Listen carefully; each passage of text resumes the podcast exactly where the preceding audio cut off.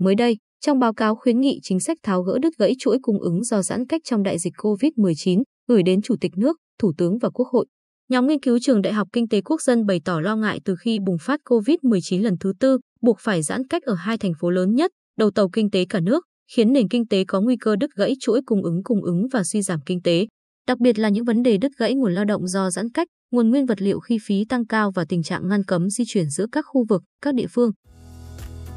Biện pháp hạn chế đi lại mỗi khu vực và địa phương thực hiện một kiểu dẫn đến tình trạng thiếu thống nhất và nhiều doanh nghiệp không phản ứng kịp khi thiếu lao động, thiếu nguyên vật liệu quan niệm hàng thiết yếu mỗi nơi mỗi khác nên gây cản trở hoạt động vận chuyển và lưu thông hàng hóa. Chuỗi cung ứng mặt hàng chế biến, chế tạo như điện, điện tử, máy móc thiết bị bị đứt gãy liên quan tới các khu vực bị nhiễm dịch mạnh như thành phố Hồ Chí Minh. Chuỗi cung ứng ngành ô tô cũng bị ảnh hưởng. Tuy nhiên, nguyên nhân chính là do hạn chế thương mại của Mỹ đối với các nhà sản xuất chip, vật liệu bán dẫn ở Trung Quốc. Chuỗi cung ứng mặt hàng thủy sản và nông sản bị gián đoạn do lao động bị cách ly, giãn cách, lưu thông đình trệ. Việc nhiều vùng sản phẩm đến kỳ thu hoạch mà không có đầu ra và khó vận chuyển gây ra đứt gãy. Chuỗi cung ứng hàng dệt may đứt gãy do lao động bị giãn cách, điều kiện sản xuất ba tại chỗ hay một cung đường, hai hoặc ba điểm đến chưa phù hợp với tất cả các địa phương khác nhau và bối cảnh giãn cách theo chỉ thị 16 cộng.